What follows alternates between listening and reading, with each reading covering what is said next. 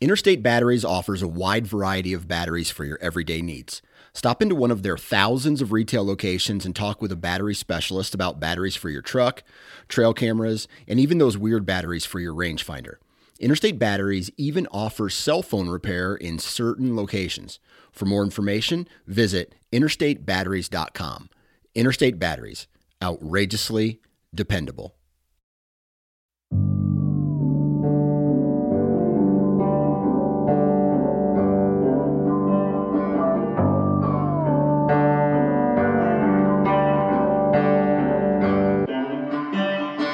What is going on, everyone? Welcome back to another episode of the Wisconsin Sportsman Podcast, which is brought to you by Tactacam. This is your home for all things outdoors in the Badger State, and I'm your host, Josh Raley. We've got a fantastic episode for you today. I had a chance to catch up with my buddy Pierce Ellis, which, as many of you know, if you've been listening to this show for any length of time, Pierce is a fly fishing guide. He's the head guide for Good Chance Fly Fishing. And as we were recording this episode, the Inland Waters Trout Opener was right around the corner.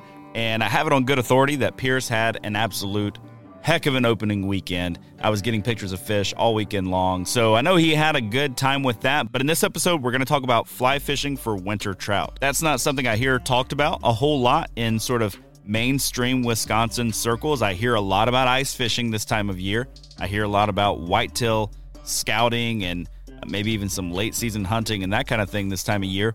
I hear a lot about getting ready for turkeys, uh, but I don't hear a lot of guys talking about fly fishing for trout. So uh, Pierce kind of gives us the rundown. He talks to us about what the bugs are doing this time of year, talks to us about what the fish are doing this time of year, and gives us some tips for hey, if you want to get out and give this thing a shot, here's what you should do not only to uh, actually get on fish, but to make the cold weather suck a little bit less. Couple of updates from me. As you're listening to this episode, I'm getting ready to head out to Indianapolis tomorrow to uh, go to ATA this year. So if there's anything uh, that you are looking forward to at ATA, any uh, products that you have been looking forward to seeing, any specific people you'd like me to try to catch up with, to chat with, to hear a little bit about uh, their brand, their company, their hunting season, whatever it may be, go ahead and reach out to me on Instagram at the Wisconsin Sportsman and let me know because I'm going to be there Wednesday, Thursday, and Friday, catching up with as many people from the industry as I can to hear not only about people's season and how they went, but also about the new products that are going to be coming out this upcoming season. But also about the new products that are going to be coming out for the 2023 season. So I am jacked for that. This is my first time ever going to ATA, and I'm not going by myself. The Emperor, Dan Johnson, is going to be there. Uh, the guys from the O2 podcast are going to be there, I believe. Dan Matthews from the Nomadic Outdoorsman is going to be there. A couple guys from Missouri Woods and Water, Nate and Micah are going to be there. So uh, Marcus Ewing is going to be there from the Michigan Wild Podcast and the Average Conservationist Podcast. So, man, this is going to be an awesome time. It's not very often that I get to hang out with Sportsman's Empire folk in person. So, this is going to be a great couple of days. Really, really looking forward to that. And speaking of products and new things coming out this year, I do want to just say a quick thanks to our partners. First of all, Tactacam. They're the title sponsor of this show. They've been with me since the beginning. I'm so appreciative for Tactacam not only for their support of the show and their believing in what we're doing here at the Wisconsin Sportsman podcast and also the How to Hunt Deer podcast, but man, their products are fantastic. Their new 6.0 camera gives you 4K 60 frame per second footage. It's a waterproof camera. You don't have to worry about taking it out into the elements. Their mounts and adapters are awesome. So, uh, if you've had other types of cameras like GoPros and that kind of thing in the past, you know it just sucks to put those on your gun. Like they're just not easy. The mounts and adapters that you can get for them they're just not built well, right? They fall apart, they break, all kinds of problems and issues that I've had with those. But since switching to Tactacam, I've not had a single issue. And uh, man, that new 6.0 camera is sweet. It's even got a touch screen on there where you can uh, not only control the camera a little bit easier, but you can also go back and watch your shot. If you want to learn more about the 6.0 camera or the Solo Extreme camera, which is kind of their budget model for this year, you can go to their website, tactacam.com. And next up, Huntworth. We are in the middle of the late season. Uh, here, where I'm actually living in Georgia, season ended yesterday. I know uh, seasons are starting to wrap up around Wisconsin. Some places go until the end of the month. And if man, if you're still out there grinding, then uh, it's a good time to do it. The weather hasn't been too bad. I've been watching, you know, right around some of my old stomping grounds, and looks like there's not too much snow on the ground and not a lot of bitter cold weather. So, you know, pretty nice time to get out there and maybe fill the freezer if you haven't done so yet. And if you're trying to get out in the late season, you need to check out Huntworth's Heat Boost gear. Now, earlier in the year, I was wearing the Saskatoon pants, jacket, and vest. You might want something a little bit warmer for this time of year, but let me tell you, I was able to get down into the upper teens with that heat boost gear and be really, really comfortable. So I believe if I had layered a little bit more, I could really drive that down into some really cold temps. While you're at it, checking out their stuff, you also should look at their backpacks. Guys, I've been using their packs this year and they're awesome. They carry pretty much everything I need. Their hickory pack, uh, is the bigger option, and uh, man, it's great. This time of year, you're wanting to get out into the woods, but you don't want to wear all your stuff in because you're going to be drenched in sweat by the time you get there. Uh, you want to get to the stand and then put your stuff on so that you can stay warm while you're there. The Hickory Pack has got you covered. You can go check out all their stuff at huntworthgear.com. That's it for the commercials. Now, if you would, please go and review this podcast on Apple Podcasts or wherever it is that you get it. If you can leave us a written review on there, that would be even better. And like I said, follow along with us on Instagram at the Wisconsin Sportsman. That's the best way to get a hold of me. If you want to suggest topics, if you want to suggest uh, guests that I should have on, if you want to tell me some stuff that you want to see from ATA, because I'm not going to be able to see it all, there just will not be enough time and I want to spend my time bringing you the content, showing you the products that you want to see from ATA. So reach out to me on there. Let me know what you want to see. I'll be trying to keep my Instagram story pretty active while I'm at ATA. Now let's get to the episode talking winter fly fishing for trout with Pierce Ellis. All right, joining me for this week's episode of the Wisconsin Sportsman Podcast is my buddy Pierce Ellis. Pierce, welcome back to the show.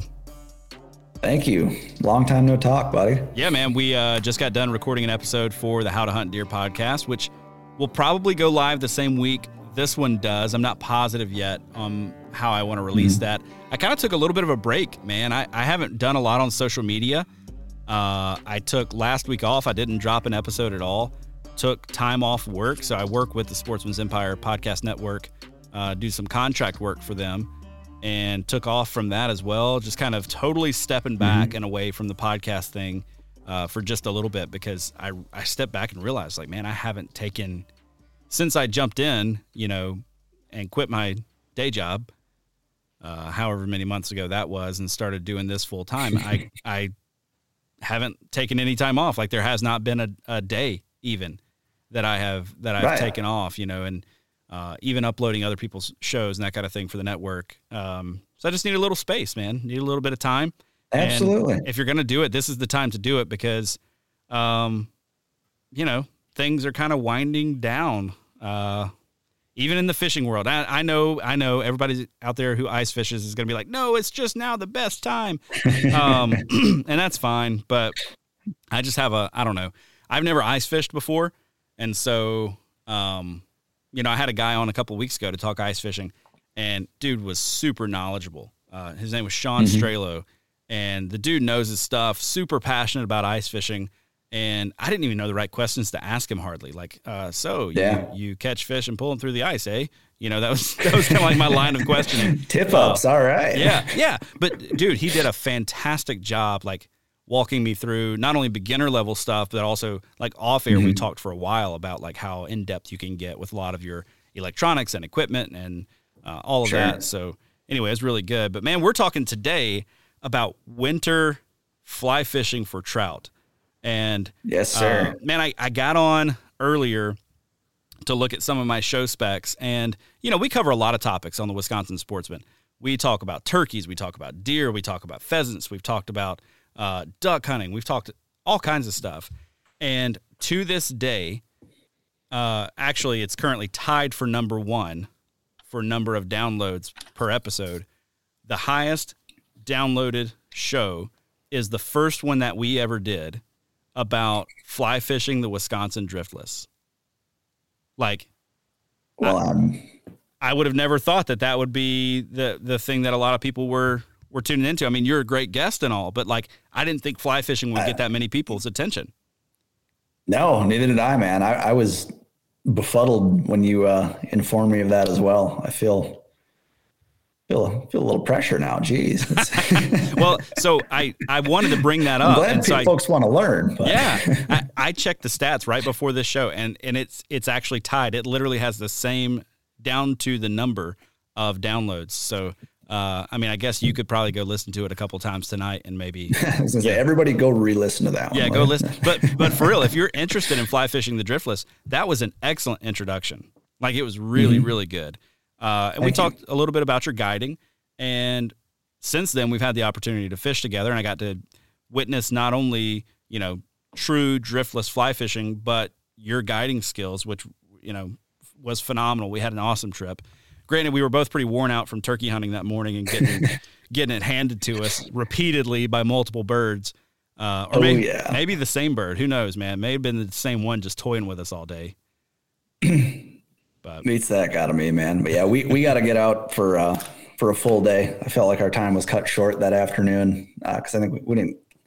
I don't think we left gyms until what, like four thirty or five o'clock. By the time we got changed and everything, and yeah, yeah, all that. So we need to we need to plan a proper trip this spring when you're up to turkey hunting. We'll we'll get after it. yeah. I was I was talking to my wife and and uh, I think she thought that I was going to be lack of communication on my part. Right. I think she thought I was going to be home at like one or two that afternoon.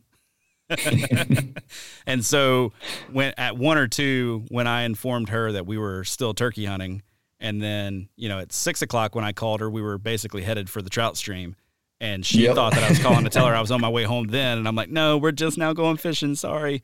Uh, so anyway, that was a pretty wild ride, but man, we're gonna talk not just fly fishing. Triple Crown waits for no one. It's That that's right. it's a dude. demanding feat. That's really right. Is. That's right. And I need to kill one, kill a turkey fast. I got, I got season A.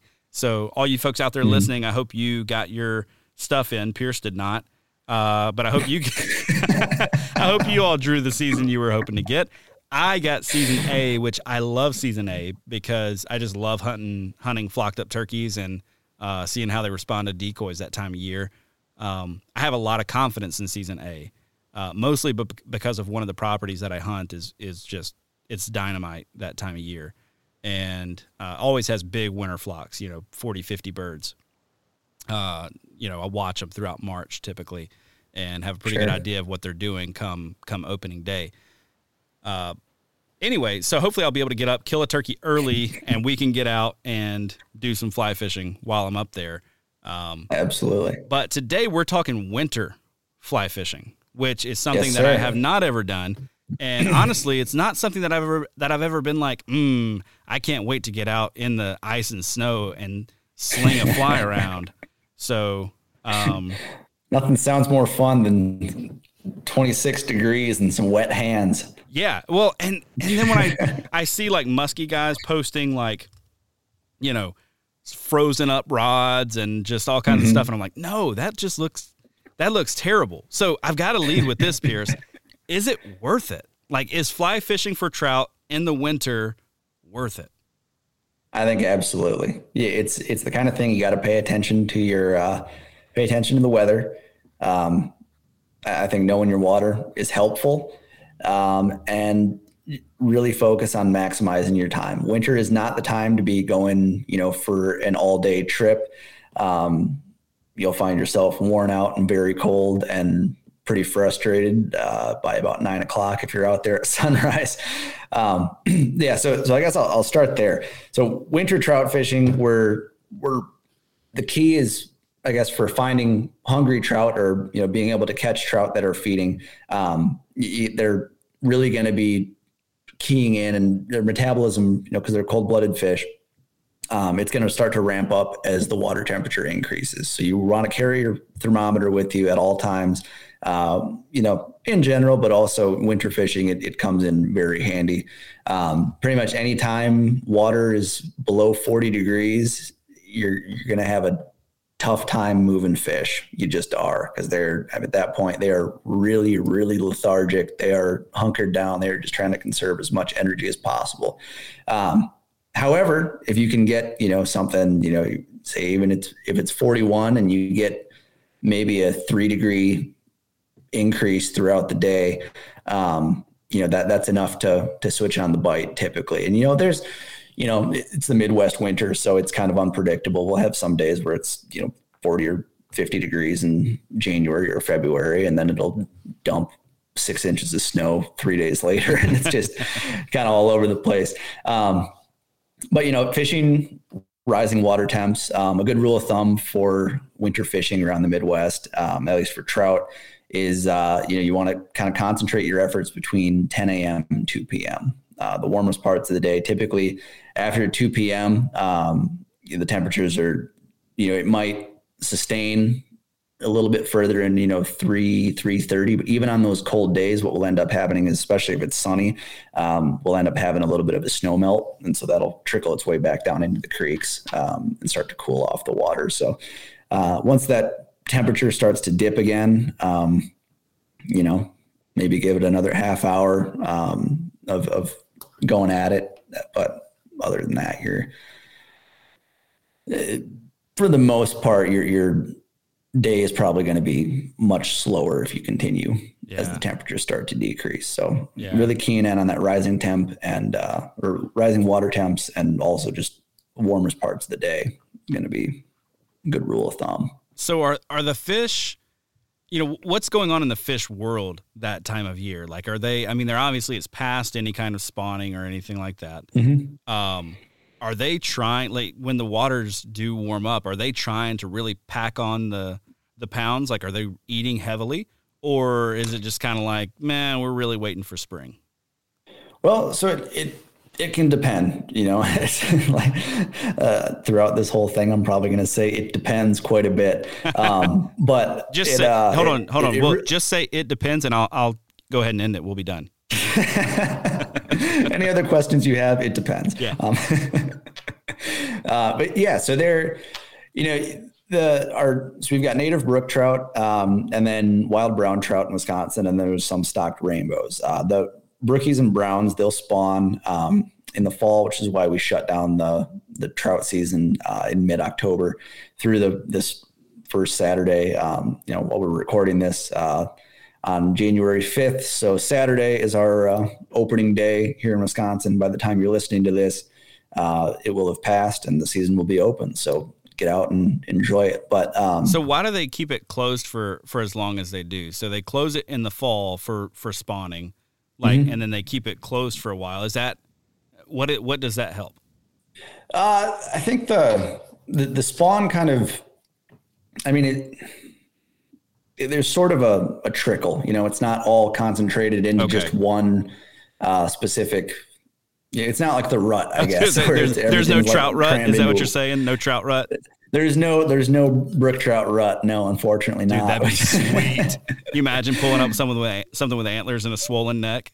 Oh my god! Well, I mean that's that's the thing though. They'll they'll get their uh, their spawning colors and all that, which is always fun. I love fall fishing that last week and you know, weeks leading up to the to the season close and everything for that reason as you know most of those fish are starting to get their spawning colors and you can get some really really colored up fish which nice. is which is super fun um, but yeah so they shut it down so basically the, those trout can uh, you know carry out their their spawn unmolested by human contact so what they'll do is they um, i think i go in in depth a little further maybe in our um, previous episode. But basically, what they do is, you know, they'll create. Most of us are familiar with the the big crater shaped, the like moon landing, you know, craters um, in shallow bays and stuff where you see largemouth and bluegills and stuff do their spawning.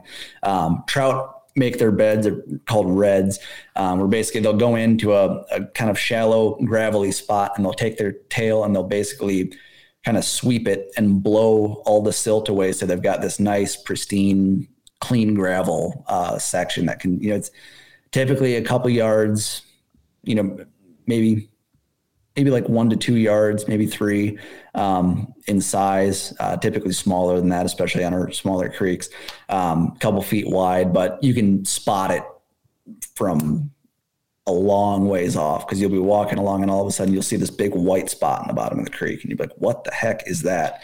Um, that you know, if you're out hiking along the creek and just, you know, happening to look at stuff, that's basically a, a trout bed. Um, and so when that happens, they're super susceptible, like folks who, uh, um, you know, obviously don't recommend it, but the folks who do, you know, throw stuff over those bluegill and bass beds to catch those super aggressive, um, territorial and protective fish, uh, it's, um, you know, trout do the same thing. They're very, very aggressive at that point, trying to defend their their redds and run off any other uh, fish that are maybe attempting to either you know breed with the female that's on the bed um, or do anything with those eggs or anything like that. Uh, it's it's a great time to catch a, a monster trout because you know a lot of times those big angry males will be up there protecting the um, you know the redd, and you can draw them off there just dragging a streamer, you know, whatever. I'm not to, I don't want to give anyone any ideas by going too in depth of what you can do, but you know, thing, you know, basically anything intrusive you can think of, um, it, odds are, you know, that fish is going to be protective of, of his, his redd and he'll be running those fish off. And so basically they shut down the, the season to let the fish do their thing without having, you know, streamers and, spinners and whatnot thrown at them and drag them off the the redds. And then they're the eggs and the nest and everything is exposed. The fry are susceptible to getting eaten by other fish and all that.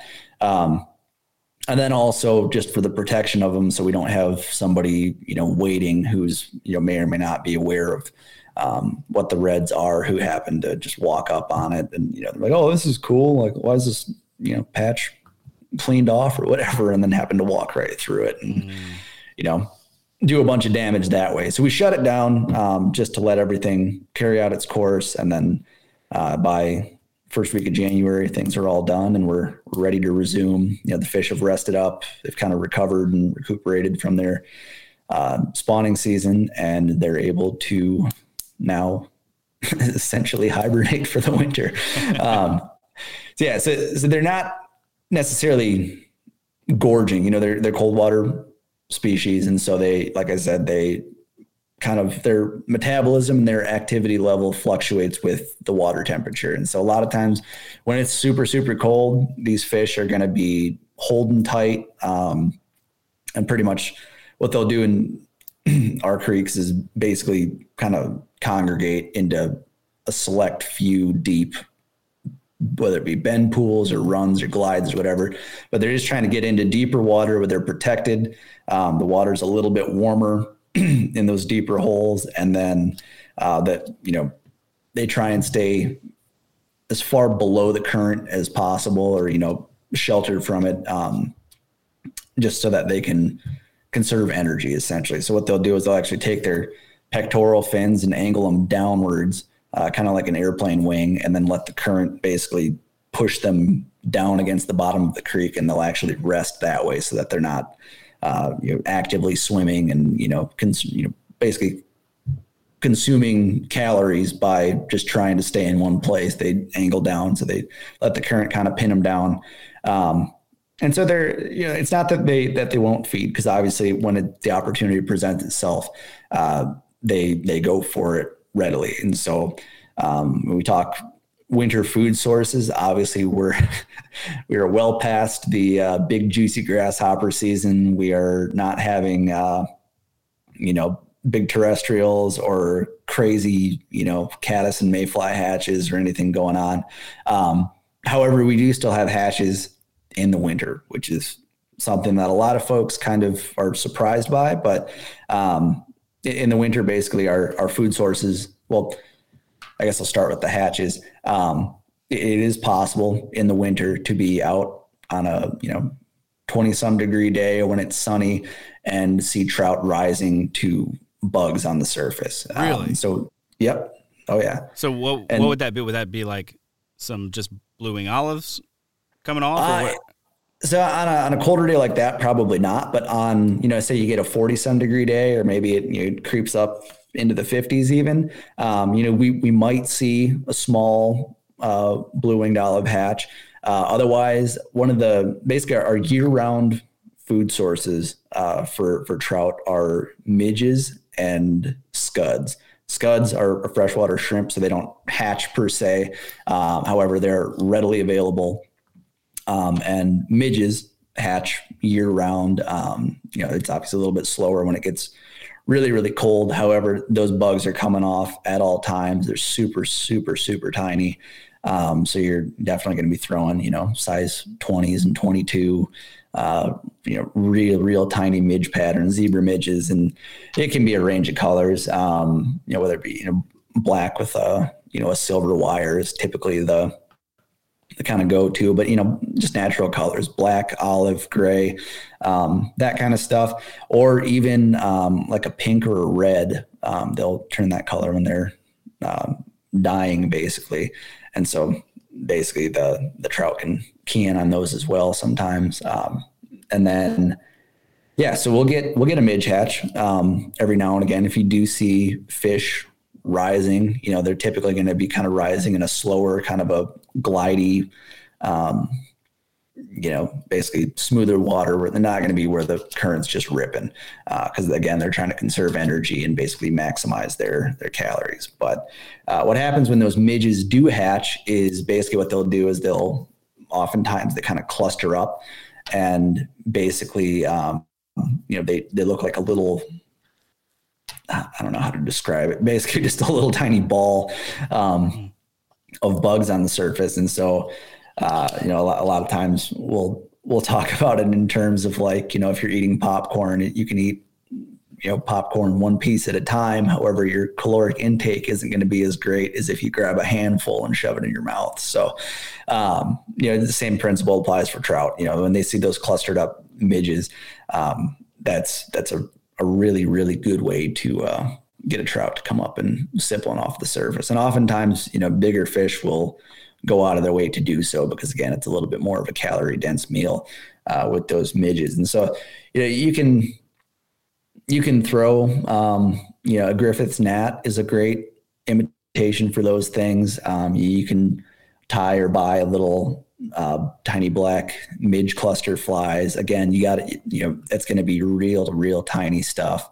Um, you know, you probably your 20s or 22s. So again, you're, I shouldn't say again because I didn't mention that yet, but um, you know, tippet size does come into play. In the winter, the water is typically super, super clear and oftentimes low, um, just because you know we're not getting rain, you know, right now we've got i guess this week we had quite a bit of runoff just with the weird rain and uh, snow melt that we had with just some kind of 34 degree just crappy days um, that have kind of muddied some of the creeks in our area um, but basically when you're when you are in that the clear shallower uh, winter conditions uh, throwing these tiny tiny flies, you're going to want to downsize that tippet to, yeah, I mean, 5X at most, maybe even 6X.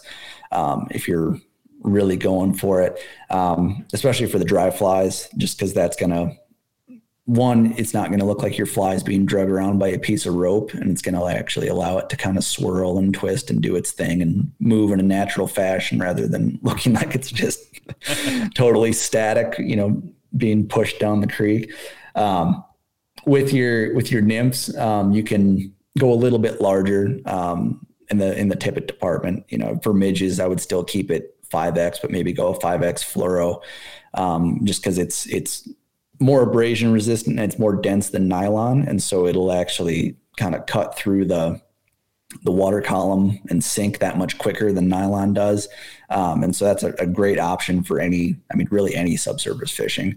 Um, on top of it, it's a little bit less visible than, uh, you know, your normal nylon tippet or anything like that. So um, I guess I can, I can, get to rigging uh, a little bit later. But so we got our, our our scuds and our midges, and then we'll also get a tiny black stonefly hatch um, okay. which is kind of interesting. So midges are an aquatic insect. So basically they, they have a larva form and then they crawl around in the rocks and then they hatch and where you know, go through their emerging process where basically they go from the bottom of the creek and they swim up towards the surface. And as they do that, they're shedding their little exoskeleton um, and basically letting their wings kind of come out they reach the surface. Hopefully, they punch through the surface so that they can actually, uh, you know, fly away and do their thing. And then they'll buzz around a little bit. They'll do their breeding, and then they go back down to the surface and drop their eggs, and so on and so forth.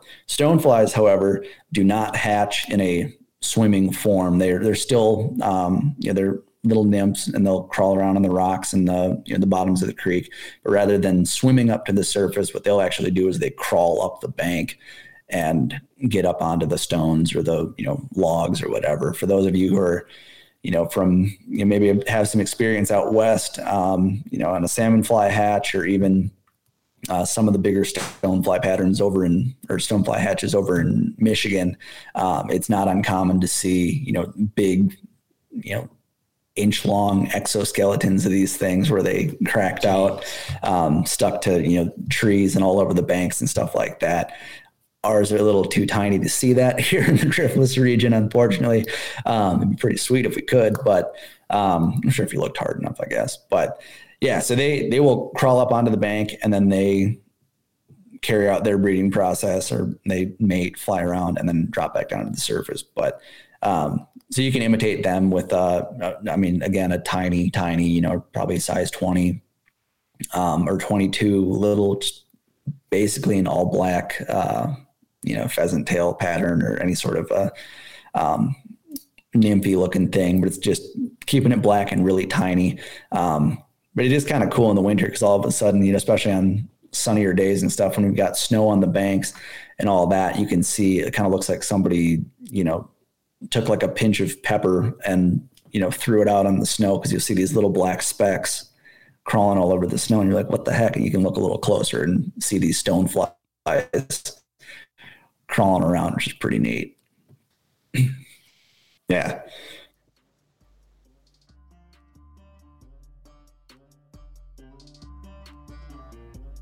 Just want to take a quick minute to let you know that the Wisconsin Sportsman podcast is brought to you by Tactacam, makers of the best point of view cameras on the market for hunters and anglers. They're on the cutting edge, making user friendly cameras to help the everyday outdoorsman share your hunt with friends and loved ones. Their new 6.0 camera has a ton of upgraded features this year, but the one I'm most excited about is the new LCD touchscreen. In my mind, that is a total game changer. And one area Tactacam really shines is with their mounts and adapters that are made with the sportsman in mind. If you've tried to film your hunting and fishing excursions, you know just how frustrating it can be to try to get an action camera aimed just right or get it attached to your weapon or in a good spot for a second angle. Well, Tactacam makes all of that a breeze with their line of mounts and adapters. This fall, I'm going to be using their stabilizer mount on my bow with the 6.0 camera and their bendy clamp paired with the 5.0 wide camera for a second angle and to make sure I don't miss any of the action. To learn more and check out their full line of products, head over to their website, tactacam.com and share your hunt with Tactacam. I was under the assumption that basically everything just shut down in the water, like there were no bugs mm-hmm. or anything like that during the winter. Um, so here's the extent of my fly fishing when I'm by myself. Uh, I take sure. a pink squirrel and I tie it on, and I keep that pink squirrel on there until I get it snagged on something and lose it, and then I tie another yeah. one on, and I throw another pink squirrel. So is that is that going to catch me anything during the winter? You you can probably move a fish with a pink squirrel in the winter. Absolutely. Okay. All, right. All right. Absolutely. That's like my um, go-to, you know, man. I don't want to switch back and forth. I'm not that good. At, I'm not that good at any of this. Need to do it all. Absolutely. yeah. So I mean, for as far as winter patterns are concerned, um, you know, a really really great rig. Um, I mentioned scuds earlier, the little freshwater shrimp. They're available year round to fish, um, as well as uh, little sow bugs.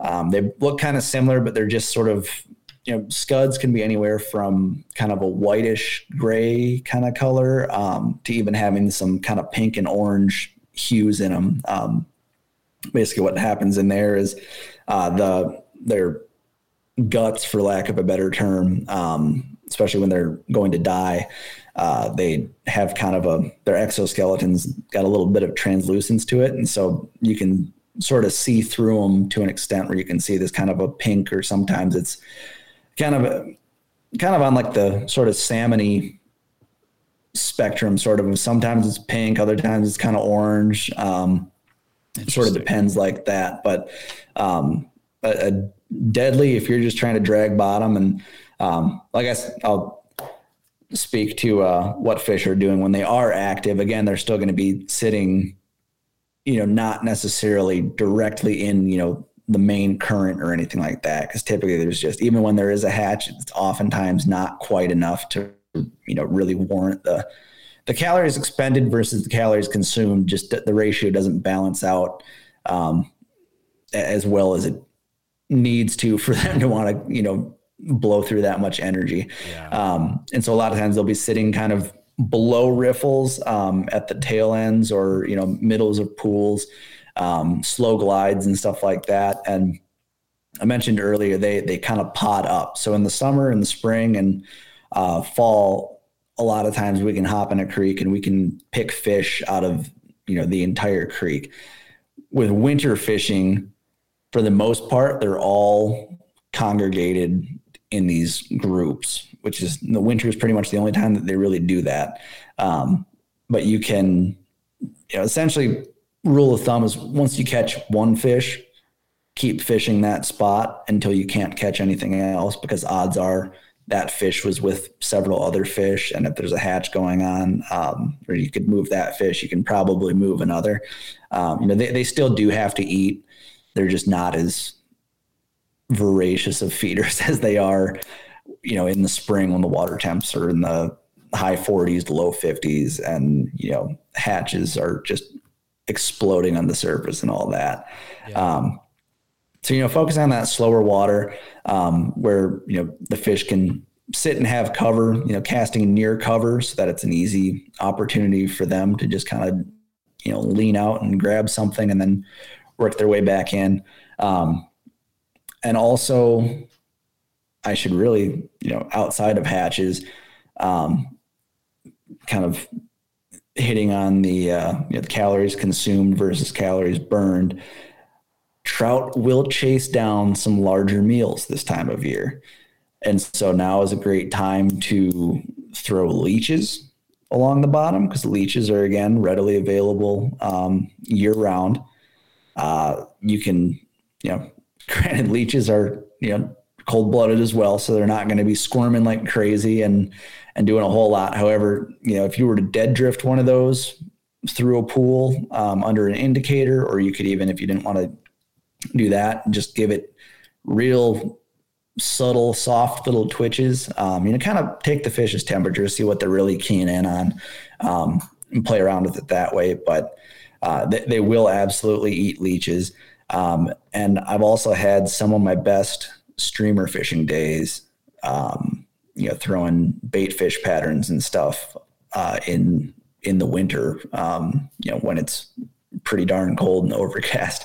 Um, you know, like like anything, you know, you're the, the trout are going to be, um, you know, they're uh, light conditions, I guess, are are going to come into play. So if you've got you know, a super, super bright sunny day, um, fish are going to be pretty spooky because they essentially have a spotlight on them in that clear, shallow water.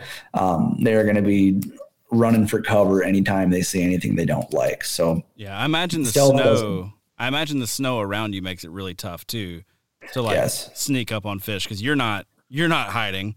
Like right. if you've got a blue, if you're against a blue sky or a green bank, like you can kind of maybe wear some clothing that will conceal you. Mm-hmm. I'm guessing. Um, in the wintertime, it's uh, all bets are off.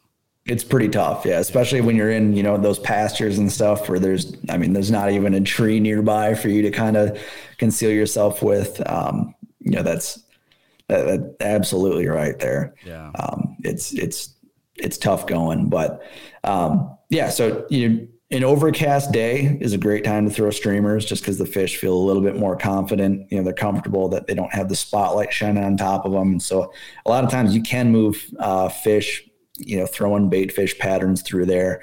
Um, I've heard from a number of folks say that, you know, they like brighter colored streamers like in, you know, whites and whatnot.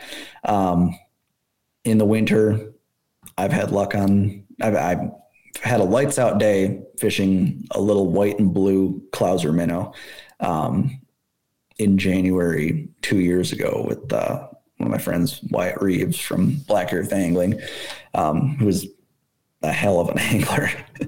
uh, and yeah, so he, he, and I had a, a great day streamer fishing um, on a creek uh, in, in January. And uh, yeah, but you know, you can move them with bigger stuff too. I know folks who will throw big articulated stuff uh, in the winter just because it's it's a huge meal, or at least it looks like a huge meal for a big fish, which obviously has a higher caloric uh, need just to survive. But um, you know, it's it's kind of if you if you want to consistently catch fish, I should say, you know, sticking to your your nymph rigs with scuds and midges, or you know, if you want to throw a pink squirrel on there, go for it. um, hey, you don't have to make fun of me about it, man. Oh, I'm not making fun of you. I'm just saying if you want to. so, um, is there ever any like do you do you ever try to find spots like I'm just thinking about the water temperature from some of these springs that's coming up, mm-hmm. or you know water temperature potentially from other creeks that maybe they're not because yep. one of the things that really interests me about the way that the driftless lays out is there are some spots in there where you've got like okay this is a trout stream and then there's this other one that's like a little offshoot there's not a single yep. trout in there because it's just not suitable a lot of that's because of water temperature right so do you ever have some of those spots that are like creating warmer pockets during the winter that can be really good?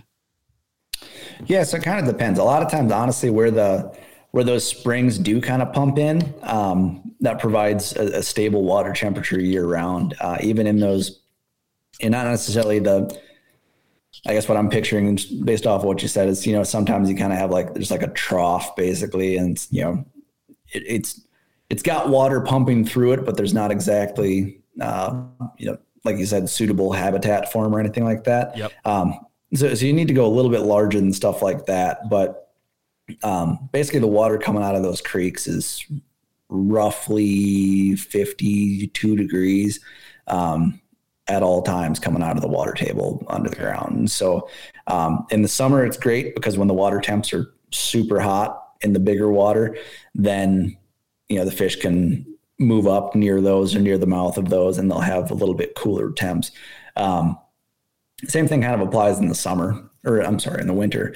Uh, they'll they'll be up near those feeder creeks. Um, there was one day I was out last season uh, in January, and I saw in was a trib off of a pretty well known uh, creek that I was just walking around on, and I hadn't checked out the uh, the little trib that kind of feeds into it um, ever before, and so I was hiking that. And as I popped my head up over the the bank, I looked, and about twenty feet up into this feeder creek from kind of the main bend pool channel that it was on.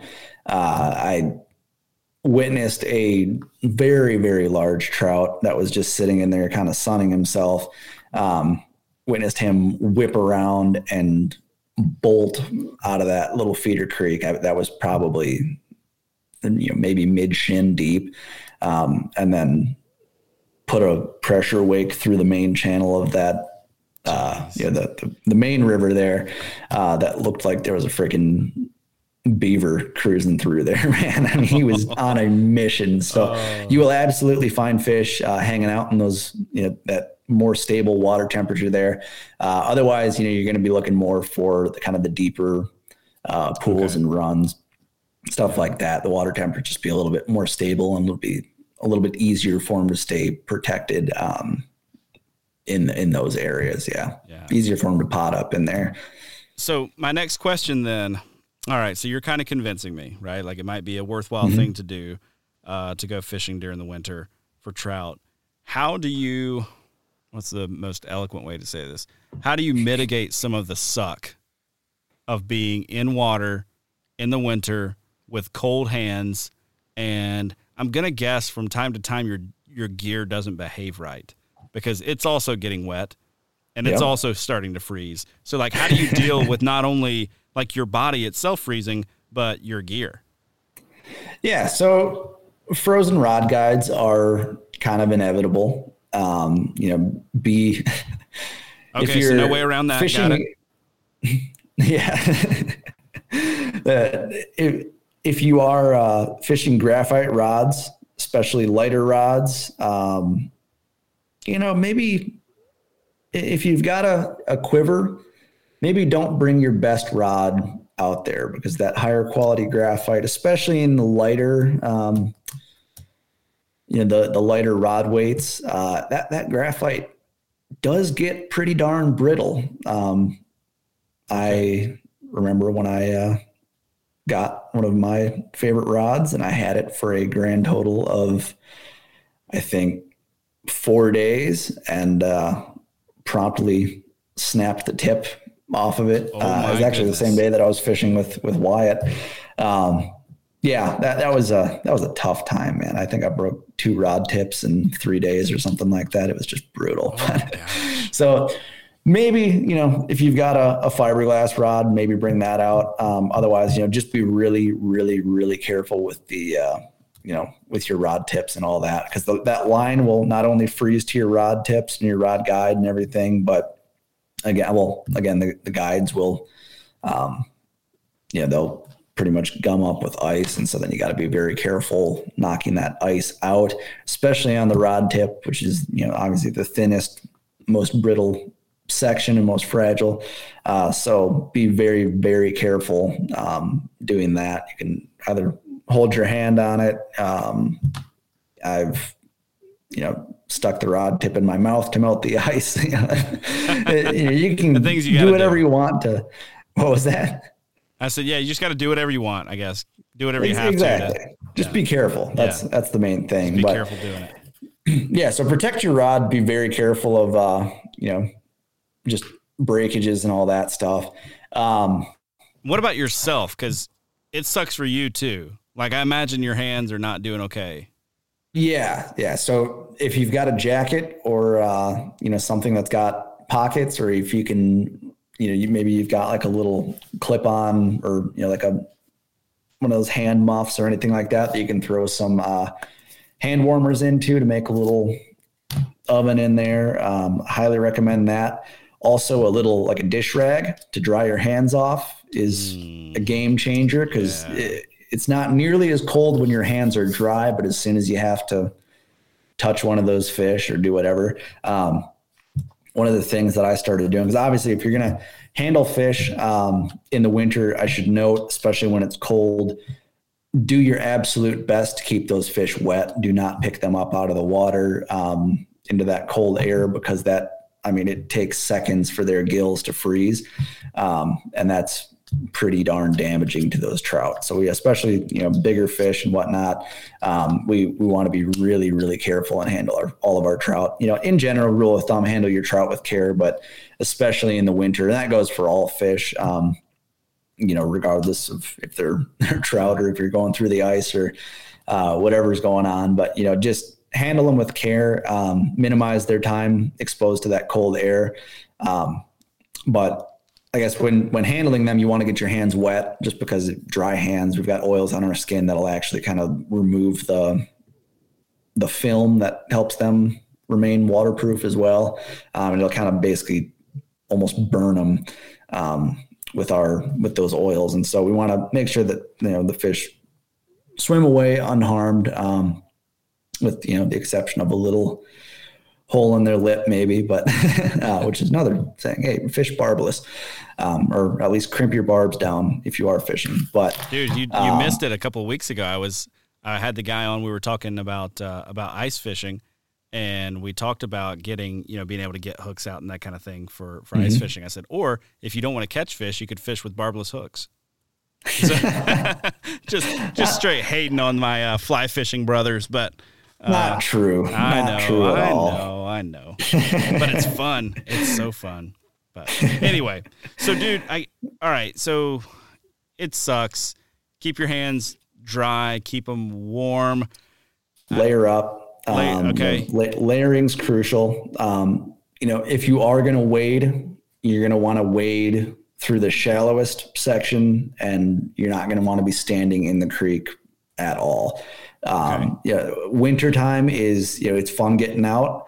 Um, everybody's had a little bit of cabin fever or cabin cabin fever um, all fall long, and you know most of December, and so you know it, it's it's easy to get excited and just want to run out there and have at it. Um, you know, winter brings a whole different set of challenges um, as compared to you know the warmer months, in the sense that you know hypothermia is a big concern. Um, so you know whether it be bringing a thermos of coffee to just to you know keep slugging that and you know keep the the core temp up. Um, layering is huge.